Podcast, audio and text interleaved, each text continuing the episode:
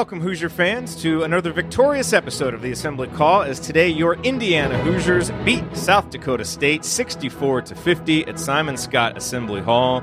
It completed a perfect November for the Hoosiers, and you know it was just kind of a meh game, and we'll talk about that. I mean, eh, you know, not not Indiana's best performance, but you know, as you kind of look at the context of everything, you know, we mentioned before the season started, Indiana absolutely could not afford to stub their toe in any of these games in November, and they didn't. They got through it unscathed, you know, didn't even really have any close shaves, and certainly there's something to be said for that.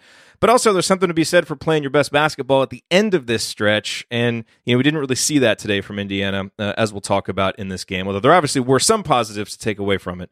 Uh, but we'll get into all of those here as we go through this edition of the Assembly Call IU postgame show. I'm Jerod Morris. I'm here with Andy Bottoms. We're going to break it all down for you. And let's start the show the way that we start every show, and that is with our Hoosier Proud banner moment. And the banner moment came for me actually back in the first half.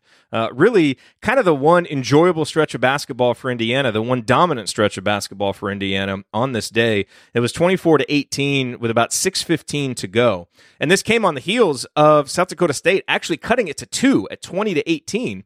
And so Indiana had, you know, scored four straight points. And then just a tremendous defensive play uh, from Trayce Jackson Davis. He had a few of these, you know, where he erased some mistakes.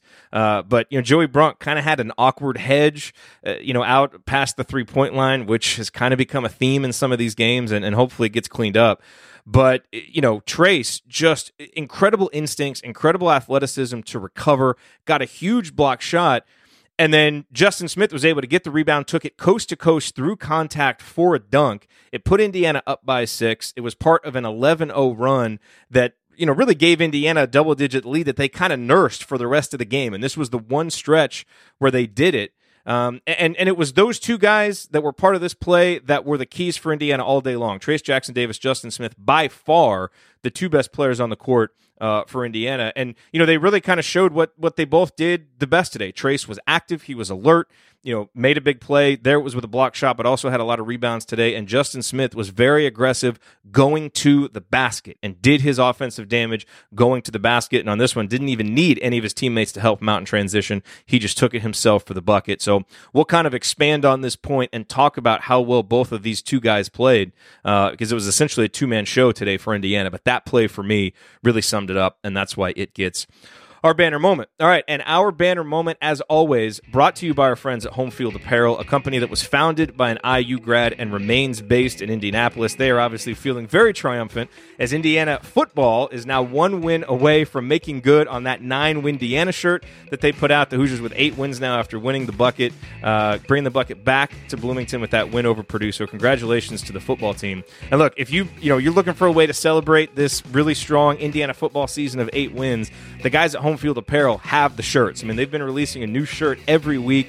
They've got tons of great shirts there. If you want to get the new Xander Diamant Bring It Back shirt, really one of the most creative designs that they've put out over there. They've got that there, but everything they have, it's comfortable even after you wash it. It's unique. You know, they've got, you know, that Xander Diamant shirt. They've got logos from the 50s and 60s. I mean, old logos that you never see anywhere, including, of course, the Bison that's on the Bison logo hoodie. Uh, and hey, you know, give them credit for predicting, you know, this really good Indiana football season, uh, which hopefully can get that one more win in a bowl game and make good on that nine win Indiana promise. And here's one final note that you need to know before you order, and it's kind of an urgent one. Because you're a member of the Assembly Call audience, you get a massive discount when you order at homefieldapparel.com. And actually, right now, everybody gets a massive discount there because it's Black Friday. But when you use the promo code IU Black Friday, they'll know that you came from the Assembly Call. So we'd appreciate you letting them know that. Use that promo code. You will get 30% off your entire order. That's IU Black Friday for 30% off your entire order. Go to homefieldapparel.com today. You can go to homefieldiu.com, little shorter URL. That will take you right to the IU uh, catalog, all their IU shirts. But homefieldapparel.com or homefieldiu.com and use that promo code IU Black Friday to get 30% off your entire order, the most unique and comfortable IU apparel anywhere. All right, well, it is time to move the ball, find the open man, and get some opening thoughts from the rest of our team. And that means we will toss the ball over to Andy Bottoms for his bottoms line on this underwhelming, but hey, still a win victory for Indiana today over South Dakota State. Yeah, I don't know if it was in contrast to the end of the football game where I needed my this was the the perfect way to get your heart rate back down to watch 40 minutes of not overly exciting uh, basketball. But if if that was a prescription, then this game came through on that in a big way. But uh, I just felt like, and I think I felt this way watching it, and and the players I felt at times look this way playing the game that it's like okay i'm ready to move on from these early season games and and actually see if this team is any good uh, because the performance today was really one that i don't think you learned a great deal. Certainly if you want to find negatives or reasons for concern i thought it brought some you know some of those some of the negative things uh, from the louisiana tech game carried over in that regard. But overall just kind of felt like a game where you didn't learn a lot didn't really get pushed uh, after that run that you had mentioned didn't really pull away and uh, just kind of a, a blah game in a lot of regards. I think some of that has to do with it, it just didn't seem to be on the offensive end. IU didn't play with the urgency and that didn't cut hard the way that they had. Archie had talked after the last game about it. This is a team that dribbles a lot. It's not going to do very well. I thought the off ball movement was not nearly as sharp as it had been for the most part uh, in prior games. I think defensively there were some holes, although you, you look at um, you know the the you know giving up 50 points certainly uh, there are some positive things to be had there but I, I, felt like in the second half in particular south dakota state really slowed iu down didn't let them get out in transition and the half court offense was a slog uh, at best and and that's how you scored 27 points in a half but uh, again I, I struggled to figure out what you actually take away from this because it just feels like the same script uh, in some ways although I think you can point out in most of the other games like a dominant stretch where if you want to really get excited about this team, you saw a stretch of play that allowed you to do so. I don't know that you saw that uh, in this game today. So just kind of a, a blah performance, uh, and and I certainly am ready to see this team start playing better competition and see if the they're able to rise to that in a way that they, they didn't really today. Yeah, you know, and, and if you're listening to this and you're like, geez, guys, you know, they won by 14, they're they're undefeated you know, that is all true. You know, and you look at it and say, man, they had 16 offensive rebounds, and, you know, the freshmen had 19 points, you know, 14 rebounds. It seemed like they did some good things. And yeah, you know, they did do some good things, but, you know, what's really concerning, as we've talked about, Andy, throughout this stretch, obviously you had to go 7 and 0. Like that was just a prerequisite. That absolutely had to happen. It did. But we also talked about building habits. And so I think Indiana has built some good habits. You know, the rebounding is clearly a habit that has been there every single game. Uh, you know, free throw shooting has been another habit that's been really strong. Today, you know, Indiana only gets 18 free throws, which is still okay. It's not you know the dominant level that they they could have gotten. And to me, I feel like the difference is Indiana was just content today. The post guys were not really posting up strong and getting deep post touches. Almost every time they did, something good happened, but it just wasn't consistent. You know, too willing to settle for soft floaters, outside shots, you know, and, and so you just didn't see the number of attempts. Then Indiana only makes nine of 18, which fine. They've been a 75% free throw shooting team. I'm okay chalking that up to like, you know, one game variance. But it does kind of fit with the lack of focus that we saw because the most glaring of the habits that has been good for most of November, but has really been bad for the last three halves of basketball is the turnovers. Indiana turned it over 19 times today. That's a turnover percentage of 28.8%. That's not good. And, you know, as you look ahead to this game against Florida State that's coming up, Andy, which is, you know, we've all been kind of pointing to as the first measuring stick game, this game today to me really highlighted, you know, how much this team misses Rob Phinisee because, you know, Al and Devonte had a few good moments on offense, but for the most part, they were not very good today. And you know, it, just it's concerning that you don't have Rob out there now as you look ahead to December because I think this was a game where you kind of needed him to help settle things down offensively, to help settle things down defensively when the dribbling was, you know, the when South Dakota State was kind of getting wherever they wanted to go. And so that that's a concern. And I think, you know, that's why you can look at a 14 point victory and kind of feel this concern with Florida State coming in because it really to me highlighted some of the issues that weren't going to harm Indiana in this game because we just have better players than South Dakota State. But as you project it to the better competition, it's like, man, these are some hurdles that we're going to have to jump over. And the last three halves of basketball haven't shown that we're ready. On the on the turnover front, if they can't get that figured out, Florida State right now, looking on KenPom, they're fourth in adjusted defensive efficiency, 19th overall in defensive turnover rate. They always have a ton of length, a ton of size that really makes it hard to pass the ball and get the ball where you want to. And so I would agree with you that that's the one that to me is the perhaps the most alarming. The free throw shooting for all that it would have concerned us last year, although perhaps in some cases a 50% outing would have actually been an improvement uh, or felt like one at times a year ago. Uh, that that part didn't bother me, but I do think the low number of attempts and the the overall low free throw rate was symbolic of what you said, where IU was content to have the guys that South Dakota State wanted to shoot shoots the shoot the shots that they wanted them to take and didn't really push the issue. And and as you said when they did it felt like they could get the ball where they wanted to but they were very content to take whatever South Dakota State gave them not really work the ball inside uh, get a shot up on the rim knowing they've got a good chance to go get the offensive rebound. I think that uh, is part of that I think is is starting to have more film on on this team where guys were really daring Armaan to shoot. That was clearly a focus of South Dakota State. They backed off of him a lot, and he made that three to start the second half. But overall, they were perfectly fine to let him take shots. They were fine to let Jerome take shots, even Damezi to a certain extent. And and I think you saw things start to bog down because then the movement away from those guys was not sharp as we talked about weren't really strong post ups. And when they did get the ball inside and really go through it, they were able to get to the line in a way that they had earlier. But if you're willing to settle for a jump shot early in the shot clock, that's not what's gonna uh, that's not what's gonna happen. Not taking care of the basketball is gonna is gonna come back to bite you. So uh, it's kind of where I say that in some ways you're excited to see what they look like against tougher competition. In some ways, you might be a little bit worried because um, you're trying to figure out whether those habits were born out of I'm not gonna say boredom is probably too strong a word, but were they born out of the competition and some of the focus that you really look for? Will it be there in a big game? You would hope that it would be, but if you Florida State is not a team that you're going to get away being sloppy with the ball against. Uh, that's for sure. They may not be the best offensively, but they have a pretty good track record of, of really locking people up on the defensive end. Uh, they play Purdue here in a little bit. Uh, this evening. So that'll be an interesting game if people want to get an idea what they're about. Uh, I know the games last night were on CBS Sports Network, so I would assume they are uh, as well tonight. You know, and look, to be fair, I mean, you know, I, I talked about it. I did a little Q and A, you know, before today, and I talked about how yes, you know, this this Indiana team so far this season has been really built on its offense, and the offensive numbers have been, I think, much better than even anybody expected against this level of competition.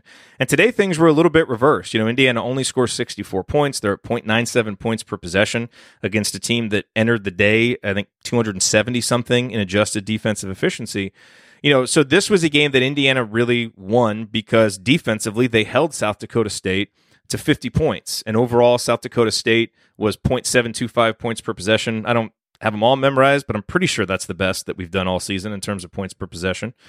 And, you know, I thought, look, I thought in the first half, Andy, and you tell me if you agree with this.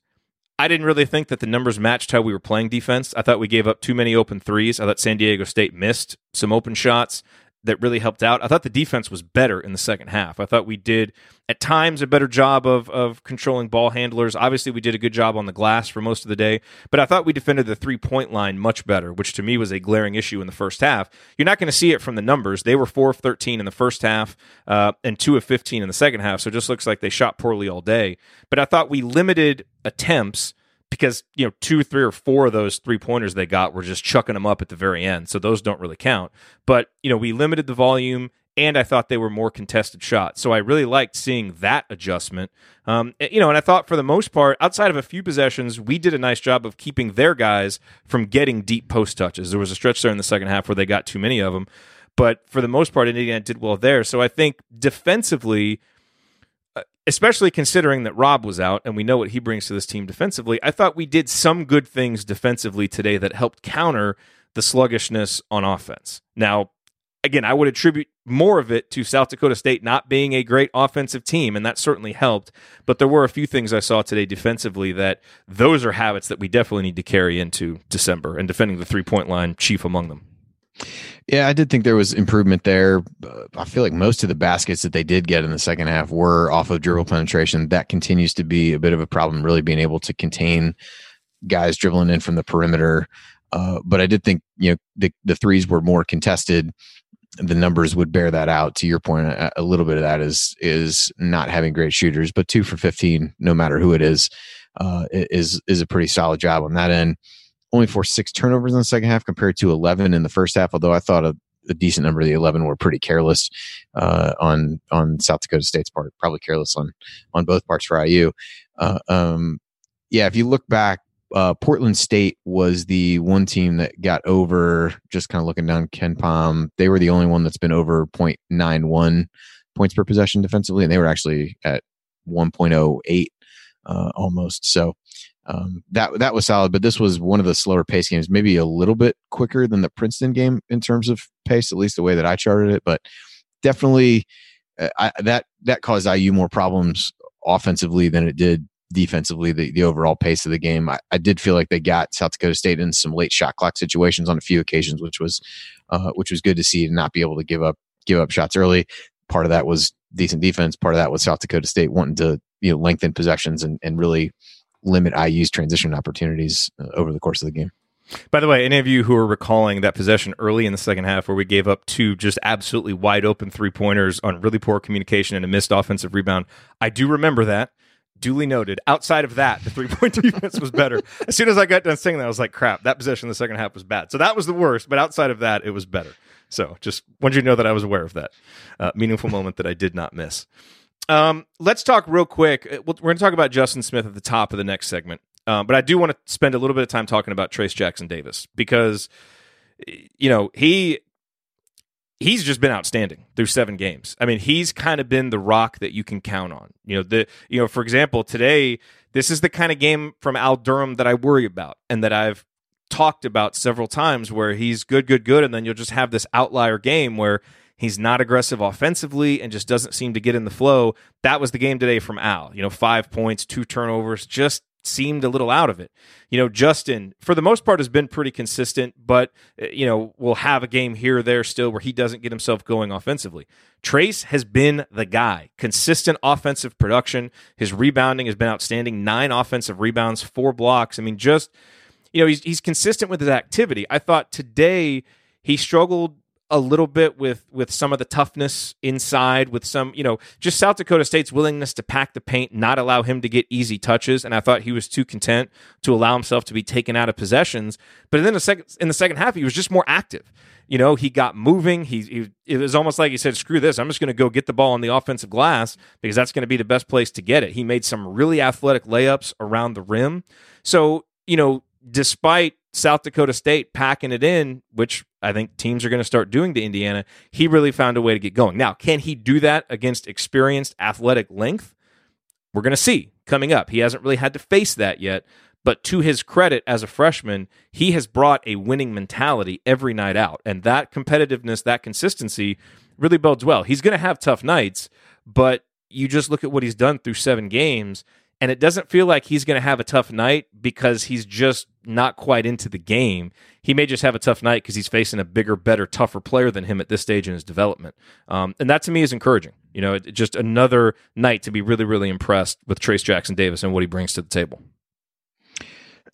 Yeah, I mean, I, I saw some of the same thing that you did. I, I felt like even his movement off the ball wasn't as crisp as, as what we've seen from him, even him earlier in the game, where he would – uh, saunter through possessions, which was not he was not alone in that by any stretch of the imagination. Sauntering is a good way to just we sauntered through screens, we sauntered through just kind of generally yeah. just meandering around the court, like moving. You know what was the the night quote? Don't mistake movement for or activity for effort or progress. Yes. I, I, forget what the I forget what the quote was. There was there was guys moving, like there wasn't a ton of standing, but it wasn't actually doing anything. It was yeah. moving to say that you were moving. But anyway, I thought he fell into that trap a little bit at times. Uh, and, and, really, tonight, you know, only got to the free throw line once, which has become a real anomaly based on what we've seen from him, and was just nine of 17 from the floor. So, from a percentage standpoint, uh, I think his worst showing, but did have 14 rebounds, as you said, had four blocks. The, the one you mentioned in the banner moment almost went through the backboard, I felt like, yeah. and uh, continues to, to really excel in that regard. And when IU needed big plays one way or the other, uh, he was always there, ran the floor well, was able to do work early, and and there was a possession in the second half where he sprinted the floor, got the ball in the middle of the lane, and, and was able to finish uh, pretty quickly. So I think effort level with him, as you said, is going to be a constant that you that you look for. And he's now six straight games in double figures after uh, scoring eight in the first one, where he didn't use a ton of possessions, and they're starting to run a little bit more through him. Although uh, a lot of his his activity tonight was on the glass, was able to get himself some putbacks uh, in that regard. But he's had you know at least one block in all but one game, uh, and just continues to really be one of the guys that you can count on night in and night out uh, from this team. And yeah, anytime you watch a guy get like 19 points and 14 rebounds and you feel like well he kind of sauntered through a few possessions like i didn't think by any stretch of the imagination it was his best game he had 19 points and 14 rebounds so uh, but like you said consistency with him is a is a big factor and while he's surrounded with some other guys who've been a bit up and down i feel like he's been pretty pretty consistently up even though within games here and there he may have uh, some you know some lulls but overall uh, I thought he played extremely well once again yeah. All right, coming up as we continue our breakdown of Indiana's 64 to 50 victory over South Dakota State, I'll point out today's meaningful moment that you might have missed, and then we will go inside the numbers to highlight the most important statistical notes from the game. You are listening to the Assembly Call. Stick with us.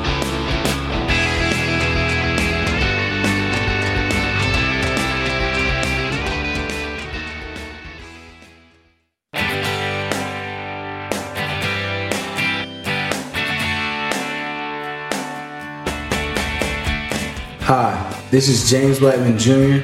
I never miss an open three, and I never miss an episode of the Assembly Call.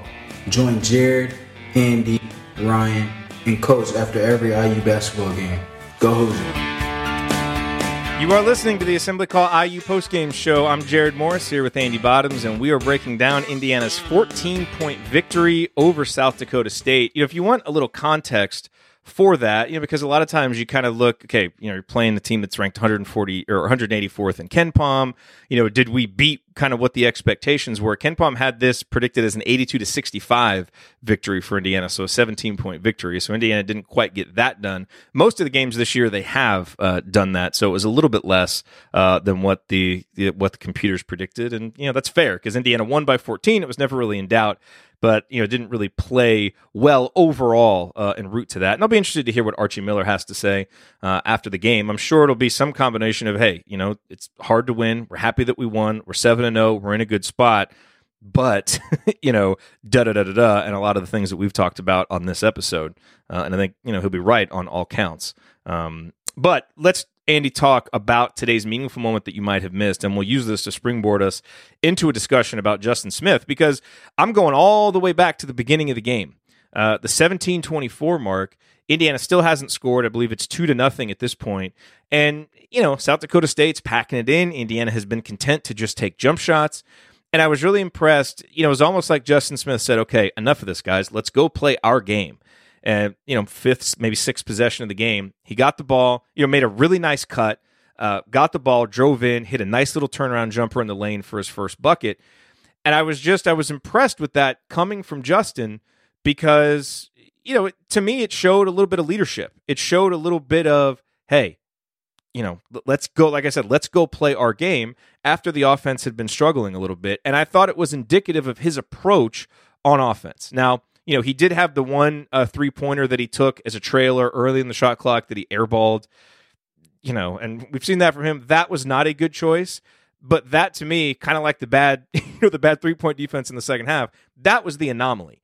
Outside of that, I thought his approach offensively was terrific. I mean, he was always moving toward the basket you know, when he got it, he was aggressive going up. You know, sometimes he'll make a nice cut and get it, but be too willing to try and pass or just, you know, not really probe enough or not go up strong. And I thought today he made good decisions. You know, he was six of, of 11 overall. Uh, you know, was better than that. He missed a couple of shots late. Um, you know, did have the three turnovers, so by no means was it perfect. But I thought in terms of what he was able to do, complimenting Trayce Jackson Davis, especially considering South Dakota State's willingness to pack it in and make things congested in there for Indiana. I thought he made shots, was strong with the ball, and really was one of the few guys who seemed to stay committed to the game plan of getting it inside. And he also led Indiana in free throws with seven, you know, almost had half of their free throw attempts and made five of seven.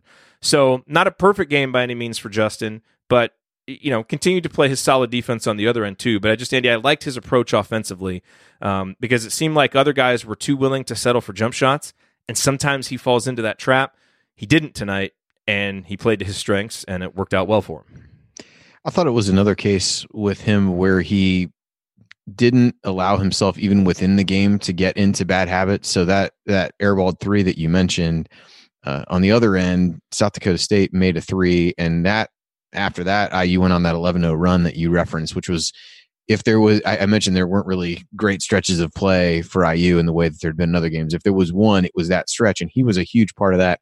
Um, got to the line and made two free throws. I think at that point IU had missed all four of their free throws in the first half he did that. He scored on the dunk uh, after the Trayce block that you talked about, where he made a nice play in transition, uh, stepped through a couple guys, made another and one during that stretch. So during the first you know nine points of that 11-0 run, he scored seven of them and was really a big factor in that in that stretch. And I do think from an effort standpoint, we talked about Trayce. I thought Justin played hard and was going after loose balls and rebounds pretty much the entire game uh, and in a game where it felt like there was a tendency for the team overall to sleepwalk a little bit. I didn't feel like he fell into that. And I think the numbers in large part bear that out. And he got five of his eight rebounds were on the offensive end and and generally played well. Did have three turnovers. One of those was on a charge that was questionable at best. He had uh, an incredulous look on his face after they uh, after they fell for uh, the guy essentially flopping, which he would later do successfully again. So if it works, you know why why go away from it? But I did think he uh, I did think he played well throughout, and continues to be an up and down player at times. But there's been more good than bad, and if as you move forward during the season, you get more performances where he is locked in in the way that he was today, at least knowing not every play is going to be perfect and there will be some moments that aren't the best. Uh, I do think from an effort standpoint, that's one thing we've seen from him that I, I struggle to think of a game, even the couple games where he scored three points. It has been kind of feast or famine with him. He's got two games with three points and he's got at least 14 in, all, in the other five. So it has been a little bit feast or famine, but I, I don't necessarily feel like he's just been out of it. Um, he's had the games where he hasn't had the you know statistical production from a point standpoint. But His defense has stayed overall, pretty good though. You know, I thought overall he's yeah he's he's continued to play fairly well. This was first game with more than two turnovers, so uh, there's some things to look at with him and, and be positive about. At least a steal in every game. You're seeing good habits with him, I think, for the most part. Um, where you know, and this was a game too where he didn't get involved super early. I know we've talked about that as well. Like if he comes out and scores really early in the game, didn't you know you mentioned that one play uh, where it was a little bit early that he got in it but they weren't running a ton of stuff for him uh, early on and and still really found a way to impact the game uh, took his opportunities when they were presented themselves and was a key part of the, the biggest run that IU had during the game yeah. Um, you know, a couple other moments that stood out. There was one in the second half with about 11 minutes and 30 seconds to go. Indiana's up 47 to 36. And Devonte committed his fourth turnover on a really bad pass to a cutting Justin Smith. I think Justin slipped a screen, uh, you know, cut in, had an angle to get a layup, and Devonte just didn't throw a good pass. And on the next possession, you know, Devonte was right back ready to make a play. You know, threw an alley oop to Trayce, who did a great job running in transition. Uh, and, you know, what I liked about that – is Devonte didn't hang his head after making a mistake and again came right back and was ready to make that play. That's something Archie has talked about in terms of the maturity of Devonte Green is you know when when you go for that great play and it doesn't work out, don't hang your head. Come right back and be ready. And and so I liked seeing that from a possession to possession basis. I thought also thought, you know, on a day when the guards did not play well. Like I just none of the three guards I thought really played well, made good decisions you know, Devonte did at least improve from the first half to the second half. In the first half, no assists, three turnovers. In the second half, three assists, one turnover. So that was better. And it's, you know, you don't always see Devonte improve within a game. You know, sometimes he'll have a good first half and maybe have a bad second half or just, you know, kind of struggle. But I thought he improved his decision making some. Um, and that was that was nice to see. Um, and then you know one other thing, and it's it's a small little thing, but I just thought it was worth pointing out. And it happened, you know, a little later in the second half. It was fifty-two to thirty-six, and it was just an example of good defense. You know, Justin Smith was guarding a guy who dribbled into the lane, but he just he redirected the dribbler. I don't remember who it was, but he just redirected him so he couldn't get a straight line drive. You know, containing dribble penetration, Andy. It's not always about like you know, your guy never gets it inside the three point line and he's just totally contained. Like sometimes a guy is going to get a step on you, or you're going to be facing a quicker guy, or you're a taller guy facing a shorter guy. Like there's, you know, different challenges that you have containing dribblers.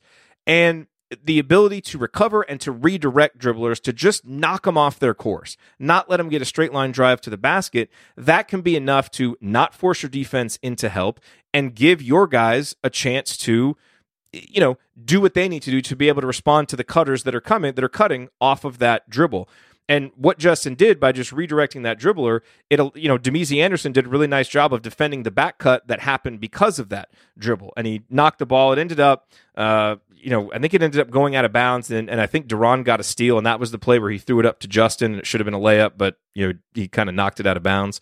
But that little subtle defensive play from Justin those are some of the little things that I think he's been better at this year. And when we talk about dribble penetration, again, it's it's not always about keeping guys totally outside of you know the three point line and swallowing them up, but being able to just redirect them in small ways that keeps the defense out of difficult help situations and prevents straight line drives to the basket. That was a good one. Yeah, to, to go back to Devonte, I thought, I guess a couple things. One of these is dependent a little bit on on exactly when Rob is back and when we start to see this team settle into what a normal starting lineup is really going to look like. He did provide some instant offense off the bench, which I thought was good. It just feels like a matter of time before he ends up in the starting lineup. Uh, and, and so think. be curious to curious to see what that does. But he did, you know, came in, made a couple threes right away during that stretch when IU made threes on four straight possessions and he had a couple nice plays there. And then to start that 11 0 run, he had a shot that was just him being able to go get you a basket in, in a key spot where uh, he had a nice step back jumper uh, in that scenario. So he had eight points pretty quickly after he came into the game and then didn't score again until he hit a three in the second half when I don't know that I would say the game had gotten close. I, I believe they may have cut it to eight and he hit a three to, to push it back to 11. Yes. So you continue to see him be able to make, you know, big shots in key moments, and that's a, a positive. So I wonder what is, you know, when they start to get into a, a lineup groove where they can really get him going early into the flow of the game differently. But I, I do like what you said about getting better within the game in the second half. Didn't really force shots. I felt like for the most part in the second half, and and only the one turnover, as you said. Did think some of the ones in the first half were careless or just passes that were either thrown too hard, not thrown in the right spot. Somebody's cutting to the basket, you throw it in the other team's bench. I think that was, I think it was him on that one. Uh, and, they were like open gym type passes, like that. We had the yeah. focus of an open gym today, basically. Yeah. You know. Yeah, there was one that went to the bench. And there was another one. I just feel like the guy was not not that far from him, and it was a 90 mile an hour fastball uh, at him. So I, I think being able to continue to pick his spots and, and improve, I think there's still rust for him to be shaking off at this standpoint, but I'm curious to see what this team looks like when he's in there from the get go, both from a what does that do to the bench production, but also what is that, what kind of start does that allow IU to get off to? What kind of start is, does he get off to in those kinds of scenarios? So that's something to, to look at moving forward. I, I maybe that's the calendar flips to December and you start to see a little bit more of the line of the starting lineup that you you would expect based on how guys have played at this point. But uh, I guess we'll find out on Tuesday. His, his shot making was important. You know, three of six from downtown. You know, he's one of the guys like when he's open from three or has an inch, shoot it. You know, I don't mind that. It's when some of the other guys start settling. Um, you know that obviously it's not good. I will say one note about Devonte I thought his offensive decision making was better. His defensive decision making in the second half was not quite as good. You remember that one play? He got that steal where he the guy tried to drive on him and he kind of swiped in and knocked the ball off the guy's leg. I thought that set him down a path to trusting the quickness of his hands a little bit too much, and he was trying to kind of reach and get steals instead of keeping his man in front of him. And so he got beat off the dribble a couple times doing that. I'm sure that's something that Archie will point out to him. Um, all right, let's go inside the numbers, Andy. And we've already talked about a lot of the numbers, the turnover numbers, you know, the offensive rebounding numbers, all of which were good. A couple kind of little specific numbers that I want to point out. The first one will get us back into talking about the guards. Eight assists, nine turnovers. That's not going to get it done from that group. You know, and Devonte was a little bit better, you know, with three to one in the second half, but overall, uh, you know, three assists, four turnovers for him. Al, one assist, two turnovers. Uh, and Armaan Franklin did have four assists, you know, to his credit, but also had three turnovers. You know, and Armaan, one of six shooting, he found himself open. And I don't feel like any of the shots were just egregious, like, you know, that's a really bad shot. but maybe that volume of shots at the place in the shot clock where they happened was just too much and not that's not part of the formula right now for this team winning. And so, eh, you know, you want him to feel comfortable taking them. And I think their shots maybe as a junior that you look at and they're good shots. I don't feel like now they are. And so, you know, just kind of a, a, a few numbers, Andy, I think overall to just say, I didn't think, uh, outside of Devonte's outside shooting, I didn't think our guards were aggressive in the right ways today. And their lack of focus, especially as playmakers and with some of the turnovers, just really hindered what the offense was able to do. And again, just really highlighted what this team doesn't have when Rob's not out there. Well, I think when you talk about how the how little the team got to the free throw line, and you look at the the makeup of the shots between let's just focus on Allen, Armaan, and Saber, the two that started. You know, four of Al's seven shots were from three point range. Four of Armaan's six shots were from three point range, and neither of them got to the free throw line. The the combination of those things is probably not a coincidence, and that's one thing that Al had been really adept at. One of the team's best free throw shooters, obviously, but just even getting to the line at a high rate uh, was something that he's really excelled at. And so I just felt like what they did was somewhat emblematic. And I, I think your point on Armaan about the timing in the possession of when those were taken is a, is an important one. It isn't that they're bad shots. It was there was no real effort to get the ball inside or do what this team had been doing well in order to generate free throw attempts. So in a vacuum, if you said, "Hey, he took a wide open three point shot," I don't think that's a terrible thing to have happen. But if you put it in the context of the game, I do feel like there were times that it was, "Hey, they're giving me the shot. I'm going to take it." It looks great if you make them, but when you're you're not, or they're going to give you that shot in the same way with five seconds left on the shot clock as they are with 25. It doesn't really matter a great deal. And I think we're certainly going to see opponents defend him in particular in that way moving forward and and dare him to make shots. He's the guy of the of the perimeter players that started the game for IU. He's really the one that you wanted to take the shot if you're the other team. And so you're willing to concede that shot. He has to know and figure out when's a good time to take it and when isn't. But the overall mix of those two guys take 13 shots and eight of them are from three point range is not a great one for what IU is really trying to do. Uh, Armaan, the assist, at least offset that a little bit with four of them, but did have three turnovers uh, in 19 minutes. So it was a, a, little bit uneven performance from him. And I thought, from Al's perspective, this was just a game where he didn't really make his presence felt on either end. It didn't. It didn't feel like just wasn't overly involved on either end.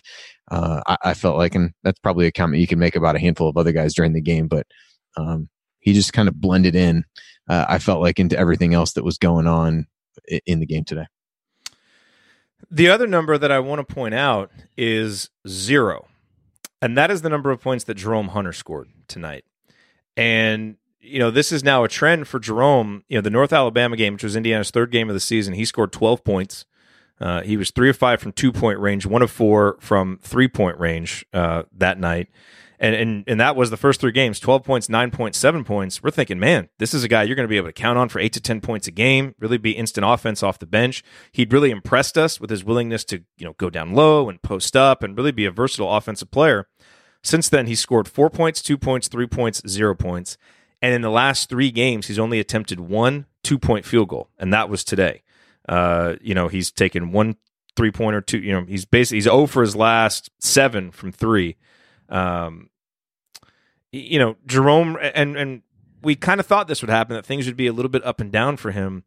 What are you seeing from him that is not allowing him to kind of get in the flow of the game? Because you know what I'm seeing is a guy who is far too willing on the offensive end to settle for outside shots. It's almost like he wants to get in there and get a three and get going instead of going into the post, you know, trying to get something going there um, which is what I kind of saw a little bit more, you know, in some of those early games. So it's a little bit concerning because that was one thing that you hope to have kind of getting going as November ended and ready for December. Like, hey, okay, we got you know Jerome Hunter ready to go, and he's actually been been worse. I think defensively he's been a little bit better. I thought he struggled big time against Princeton. I think the last two games he's been better defensively, but he has not been providing the offensive punch that we thought he might, especially these last few games.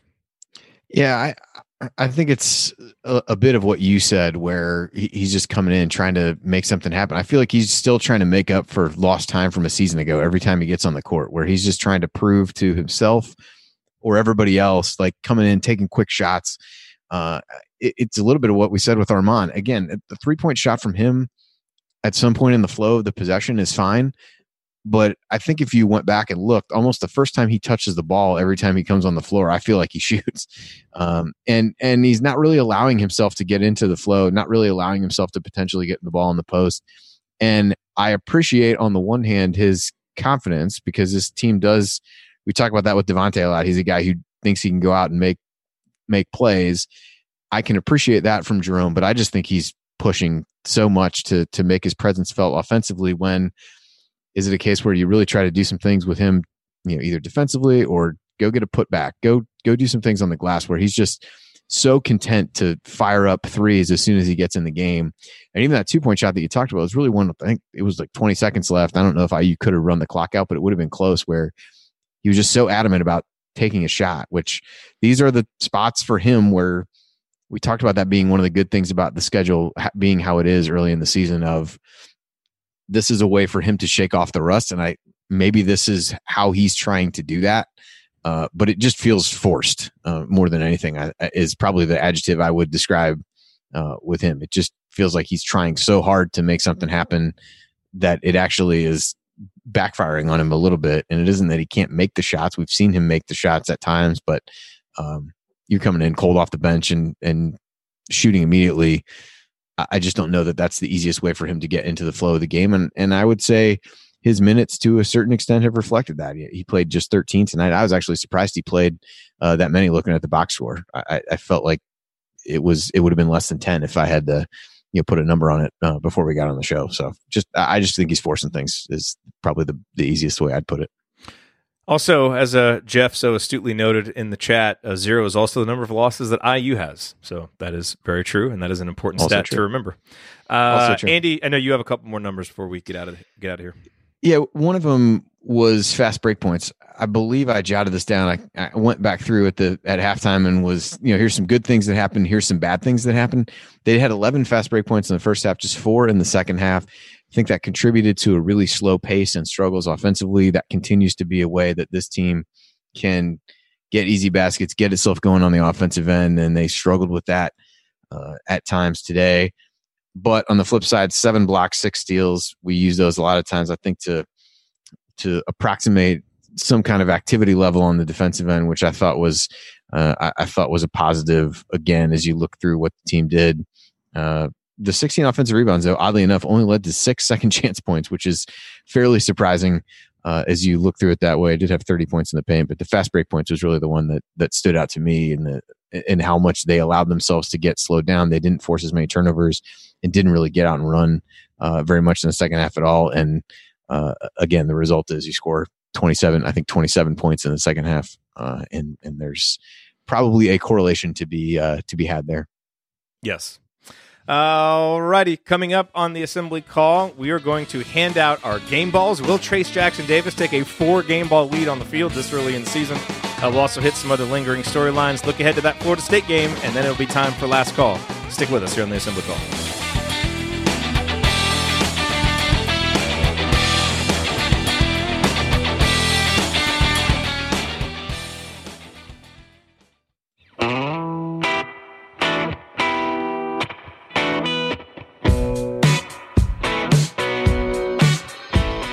Ethan Happ, and I never listen to the assembly call, especially the episodes that Ryan is on.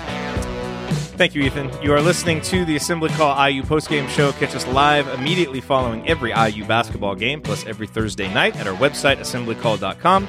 And while you are there, make sure that you sign up for our free IU Hoops email newsletter. Over 7,000 of your fellow IU fans have subscribed. You can also text IU to 66866 to subscribe to the newsletter. That's IU to 66866. Andy, real quick, uh, before we get to the game ball and on the subject of numbers, Uh, the KenPom I'm sure you're going to bring up exactly what I was going to bring up. I saw this. I saw this, and I said to myself, "I'm going to bring this up when we're when we're talking about the uh, numbers," and I totally totally failed. So Let's just- let's- so bring it home. okay, let's talk about it now. I, I like that we've been doing this long enough now that you already know what I'm going to say, and I I know that you know what I'm going to say. Uh, but the KenPom numbers are in. Indiana is now 28th, but you recall the gulf between Indiana's offensive and defensive rating. Uh, as recently as Monday after they faced Louisiana Tech. And we kind of, I don't remember what show we were on. You know, we talked about, you know, which one will be higher by the end of the year. I submitted that the defense would be higher. Well, it's already happened. Indiana's adjusted defensive efficiency is now 33rd in the country. Uh, the offensive efficiency is 34th. And I know, I know the, the numbers are noisy early in the season, but it, it shows you how much can change from just one game and how good statistically today's defense was for Indiana, how poor the offense was. And but it does it feels a little more right to me to you know have the defense ranked a little bit higher but all that's going to matter is where these numbers are in december and january and february. It's just interesting to see right now and interesting to see the wild swings that can happen in uh, just one afternoon of blah basketball at Simon Skjodt Assembly Hall Yep, that was exactly it. At the one time that I looked, they were both they were 33rd in both, but another result must have uh, gone in to push them a little bit lower on the offensive side. But yeah, that that defensive number jumped a lot, which I suppose it would do in a game when it got tracked at 0.71 points per possession. So I suppose I suppose that makes some sense. Yeah, which is you know which is good, and you know, and this does mark you know against Louisiana Tech, Indiana held them to 0.90 points per possession. This is just raw uh, efficiency. Uh, the Princeton game, they were 0.83. So you know the de- and I think the defense has been getting better. Like it, it, look, it still has a ways to go, but I think it's getting better. And I think Archie Miller really believes in this team's ability to play defense, and I think they've got a long ways to go, which is why he's so frustrated and just not willing to accept poor defense because I think he thinks this can be a really good defensive team. And you got to get Rob back, you know, if we're really going to see what they're going to be like. But it's nice to see some growth. Now, they haven't put 40 minutes of defense together.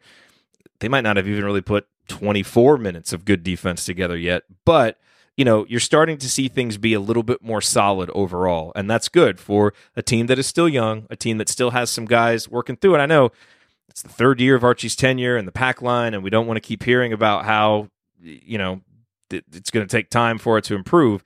But I think this team has the pieces for it to be really improved by January and February, um, which is obviously where it's really going to matter. So nice to see some signs of that as we end November. Uh, Andy, game ball time. I think it's pretty much between two guys here, Justin Smith or Trayce Jackson Davis. The only suspense will be uh, if we split the vote here and have to go to the chat mob. What do you Well, think? I Who- was- who, are you giving the game ball to? I was going to go with Peyton Ramsey. Is that not is Oh. that not an option? no, no, that, that fine. makes some sense. no, whatever. No, just no. Uh, no, I heard. I did not see it because I was trying to watch both the end of the football game and the beginning of the basketball game at the same time. But I heard they like some of the guys carried him off the field, which I thought was Did they? which Yeah, I didn't. pretty I didn't see it. I don't know. I saw Tom know Allen giving that- Whop Philyor a piggyback ride as well, which was uh, another guy getting carried at least down the field, maybe not off the field. But uh, so I don't know if that's actually true or not. But I uh, did I see thought that cool- picture, so that did happen. I thought a cool moment for Ramsey to be able. He he definitely missed some throws, missed some open receivers. Uh, but a guy that has has been through a lot for him to score the winning touchdown in that scenario, I thought was uh, pretty cool. He made some. He did make some good throws uh, down the stretch into the overtime. But I will not give my game ball to him since you seem to suggest that that was not uh, an option that was uh, available to Hey, me. this so is your time. You can give your game ball to whoever you want. Don't. it's all right. you're- It's all right. yeah. I'll. I, I, I struggled to.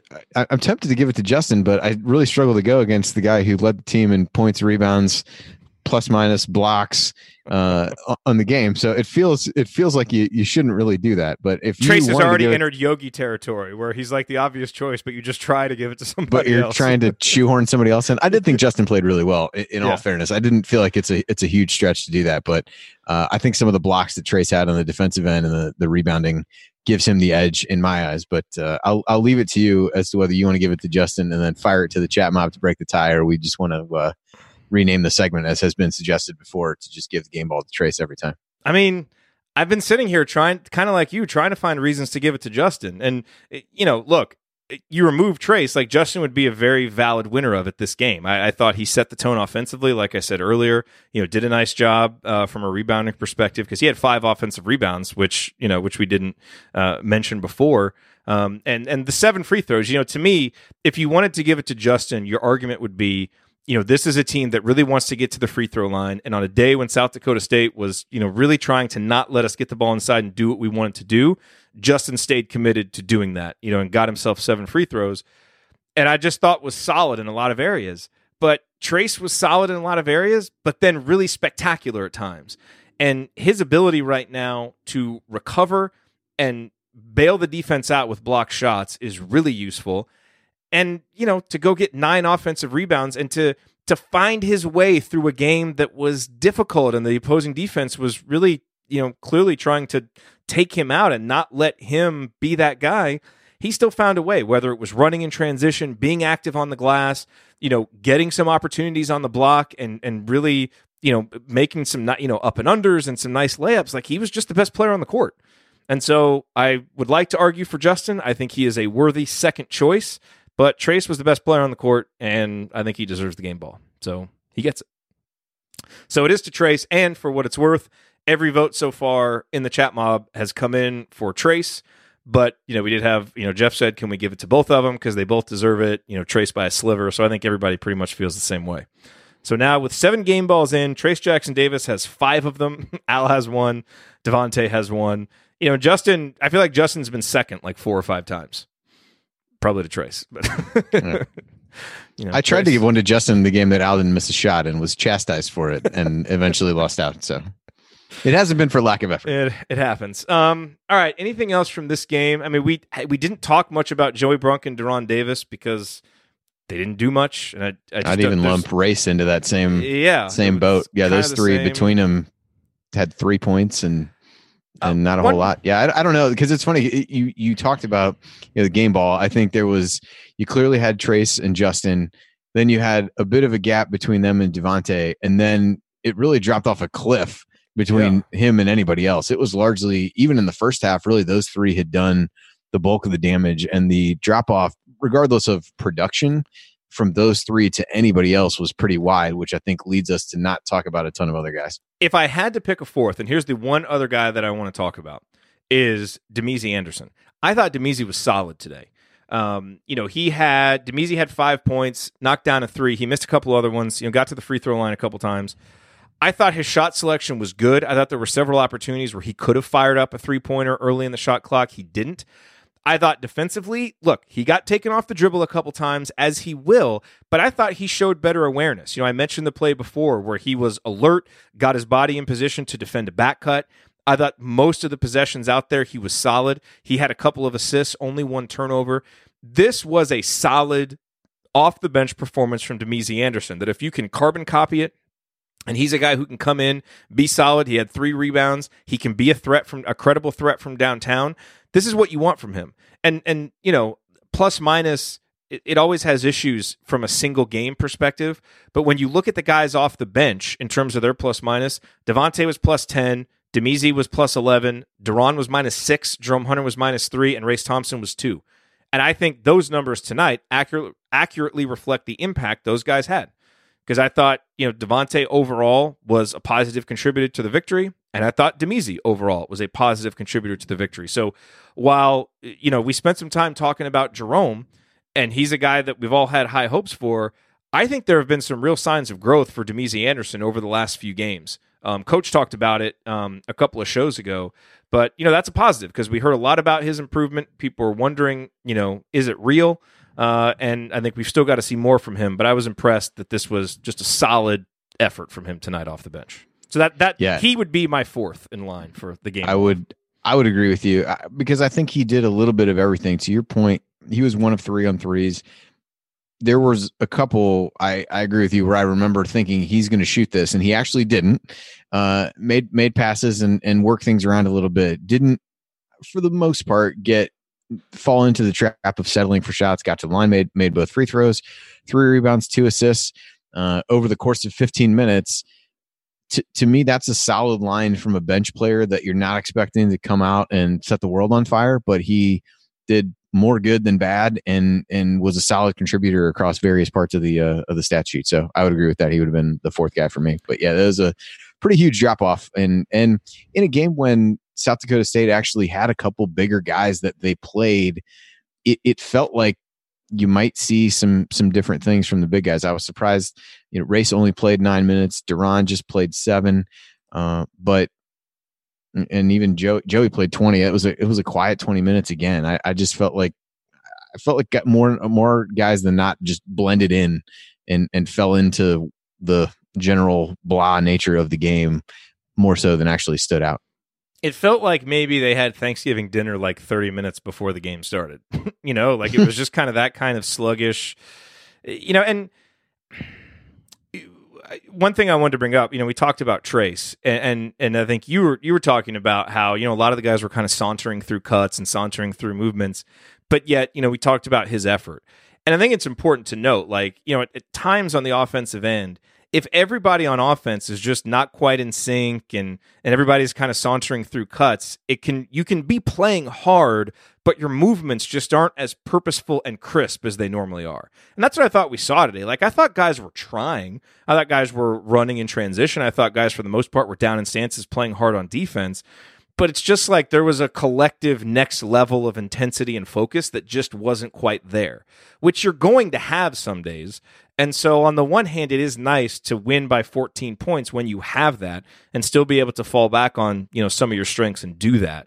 Um, but it was just there was just malaise isn't the right word, but there was just there was something that there just wasn't that level of intensity that you want to see. And hopefully we'll see it tuesday night. The building should be you know much more electric. Obviously the opponent will be better. And so hopefully it was just a case of a team working off some turkey calories and you know ready to move on to the meatier part of their schedule. Speaking of which upcoming schedule. We'll have a show monday banner monday. Mike decourcy will be here to break down everything uh, that we've seen in the big ten. We'll look ahead to the iu florida state game but give us and you talked a little bit about Florida State earlier, but give us kind of the Cliff Notes version of the challenges and opportunities that Florida State presents on Tuesday night. Yeah, so they're six and one right now. As I mentioned, they do play Purdue this evening. They lost their first game when the ACC started playing conference games on the opening night because the ACC network they lost by two at Pitt, but followed that up by winning at Florida by twelve and then beat Tennessee on Friday night by three. Uh, like I said, they play Purdue tonight. So they're a, a solid team. Uh, they defensively is is really where they they make things work. Fourth in defensive efficiency so far. Are good against twos and threes. Force a lot of turnovers. They have struggled with putting people on the line. So if you want to look at where IU can be successful, they're 299th in defensive free throw rate, and IU I believe is still first. Uh, in that stat offensively. So that's really one. Can you get those guys in foul trouble? Can you really attack them despite the fact that they've got decent size. Can you attack them, get them in some foul trouble, get yourself to the line? Uh, because I think that's the way to do it. Offensively, they're right around 50th right now. Solid offensive rebounding. Uh, they do a solid job of getting to the line, and that's an area that IU has struggled. So they're 47th overall in free throw rate and shoot it well when they do get to the line. So those are those are things to watch. And from a, a, a personnel standpoint, they're a little bit like IU in the sense that they're pretty balanced. They've got four guys right now averaging in double figures, all between 10.4 and 12.4 points per game. So, not necessarily one guy to specifically look at. Three of those four are listed as guards, but more like wing uh, type players from a, a, size perspective for the most part. Um, they do have Trent Forrest, who's their point guard. He's a, a big guy that's going to put a lot of uh, pressure at the point of attack. So he's he's one to watch. So they, have uh, pretty balanced effort overall, like I said.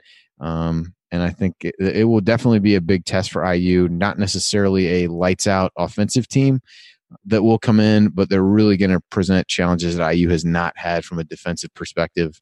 And I think that's what I'm most interested to see. Interested to see how IU can score against a really tough defense, and how a guy like Trayce uh, reacts to playing against guys who are more on his level from a size and strength perspective.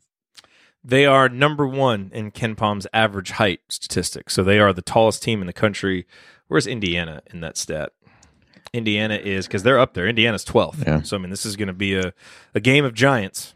And yeah, it, and it's funny in some ways. Over the past few years, they've had a, a number of seven footers, and it it looks to me as I kind of scroll down here, they've got a couple who are uh, uh, not necessarily role players who who man the center spot. They they they split time there.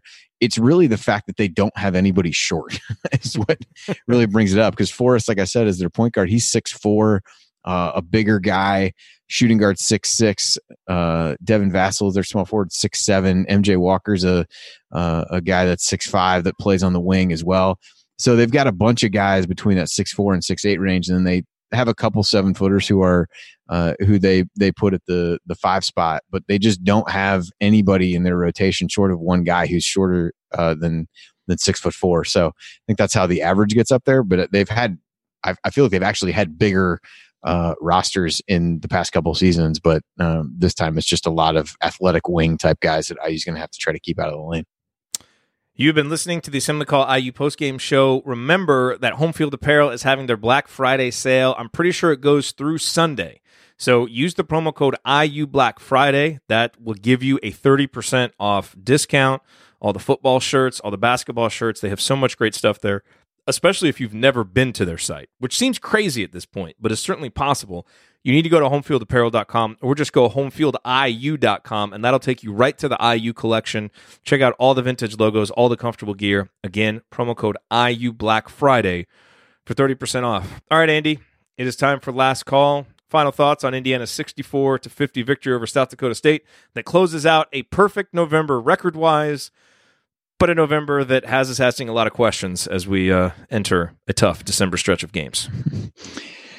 Yeah, I guess I the biggest thing for me is I'm just ready to see this team play against tougher competition, and we I feel like we spent the whole off season rattling off a whole bunch of questions that we want to learn the answers to, and in some ways these seven games got us closer, I think, to the answers of those questions, but ultimately didn't really answer many of them at all. And so now I think we're going to learn a lot about where this team is going to eventually find itself by the way this uh, this December goes. You've got challenging but winnable games in a number of cases. Uh, the Florida Florida State is the highest ranked team on KenPom that they play, but I think a winnable game at home. Uh, even the games that are away from Assembly Hall at Wisconsin, they've struggled. Uh, Connecticut on neutral floor, they've been a bit up and down, have had some good moments, but haven't been lights out. Nebraska at home is certainly one you should win. Uh, Notre Dame has looked solid on a neutral court, and then Arkansas at home, they've been better than people thought. So there, there's no game in that list where you feel like IU is completely outclassed by who they're playing based on what we've seen so far and based on what those teams have showed so far. But you also really, outside of the Nebraska game, I don't know that you go into a ton of those games feeling like this is definitely a game that IU is going to win. Uh, so how they they fare in those games and that that may swing their resume from a tournament perspective, that may swing momentum pretty dramatically one way or the other if they can start to get some wins. So I'm just curious to see how they play in these games because I think we've learned all that we're going to learn by playing the teams that they've played so far. And I again I, I felt a little bit like the team watching the game today where it's like, okay, I, I struggled to get too high or too low based off of anything that happened in this game because we've seen this script play out six times already so far uh, in in different ways. So just really ready to see how they respond to a different uh, different environment. You'll have the students back. You'll have a, a packed assembly hall that's going to be a lot more excited than the one today that was, uh, uh from what I heard, trying to w- wanting to see the end of the football game before the basketball game got started. So um, that's a good sign for IU football, also. My times but, uh, changed. yeah, no kidding. Uh, so I, yeah, like I said, I'm just, I'm just curious. I, I struggle to take too much away from today, other than that uh, Trayce continues to play really well, and uh, I, I, think Justin Smith is is on a, a positive trajectory as well. I think if those guys can come back and play well, take a little bit better care of the basketball in the backcourt, potentially get Devonte back in the starting lineup, hopefully get Rob back uh, to be available a, a, bit. I like their chances against Florida State uh, as much as that's a challenge because I think it's going to be a really fun environment and uh, and and looking forward to seeing how they play in that one uh, more so than uh, maybe I look forward to today's game, which uh, ended up living up to my somewhat low expectations for it. Yeah, I, I echo what you said. Like, let's go. I mean, I think we got as much out of November as we're going to get you know, we we leave November mostly healthy, but obviously with one glaring injury, and that is Rob, and that is the biggest question that hangs over this team because we spent all offseason talking about how maybe he's not the best player, but he's certainly the most important player on this team for what he is as an instigator, as a catalyst on the offensive and defensive end. and you just notice things that are missing when he's not out there, when he's not right. And this team has a lot of good players. It's got a lot of talent, but it's got a few players with skills that just kind of make everything else go. And I think Rob is one of those guys. So, you know, he didn't play today. So, you know, and, and, and hasn't played in a couple straight games. And I don't know what his status is going to be. I look forward to listening to what Archie has to say after the game, and maybe we get some kind of hint there. But that's obviously going to be a really important factor in how Indiana does in December. But you're right, Andy. You know, we. The biggest answer that we got, and the most important answer that we got, is Trayce Jackson Davis is really good, and that guy is really competitive, and he's not just an athlete; he's a skilled basketball player and he has been this team's go-to guy, their most consistent guy. So I think getting that answer, getting Devonte Green healthy, you know, and back to some of his shot making ways, that's great to see. Uh, and we certainly at least know that while some of the depth is up and down, usually you're getting at least a couple guys off the bench that are providing you good minutes. And so now let's see how that translates to December. I'm excited to see. I think this team has a chance to be pretty darn good, but we'll find out here pretty quickly with some of these games in December. And obviously, Indiana needs to rack up as many wins as possible, especially in some of the opportunities away from home to get that resume uh, ready for March. And it all starts Tuesday against Florida State. Hopefully, Indiana's ready. Hopefully, we look back on this game and it's like, okay, they were just kind of looking past. They got sick of playing these, you know, sub 180 teams, and they were ready for the big games to start. Let's hope that's what we're saying on Tuesday after IU Florida State. All right, that's going to do it for us on this edition of the Assembly Call IU postgame show. If you want to see us do the show live and be part of the live chat, make sure that you subscribe to our YouTube channel at youtube.com slash assemblycall. And don't forget to go to assemblycall.com or text IU to 66866 to join our free email newsletter. Special thanks to longtime listener Bob Thompson, who produced a lot of the music that you hear on the show. And thank you for listening. We'll be back to talk IU hoops again with you on Monday for Banner Monday. Until then, take it from me, Christian Watford. Keep your elbows in and your eyes on the rim. Go Hoosiers. Thank everybody for coming out. All right, I got to get out of here, folks. Thank you. Look, staying healthy isn't easy. Watching your diet, hitting the gym, avoiding stress. But a good night's rest helps boost your overall health and wellness. And it couldn't be easier. The new Sleep Number 360 Smart Bed is the only bed that effortlessly adjusts and responds to both of you. The result? You wake up ready for anything. Proven quality sleep is life changing sleep. And now, the new Queen Sleep Number 360 P5 Smart Bed is only $17.99. Save $600. Only for a limited time. To learn more, go to sleepnumber.com. Worried about mom or dad falling? The Symphony Medical Alert System from CVS Health helps make their home safer, even if you can't be there. Symphony works with voice activation or a care button they can opt to wear, along with smart sensors for coverage around the home. With 24 7 emergency response and an app to tie it all together, you can monitor your loved one's well being for enhanced peace of mind. Terms and conditions apply. Learn more about Symphony at cvs.com/symphony or find it at your nearest CVS Health Hub.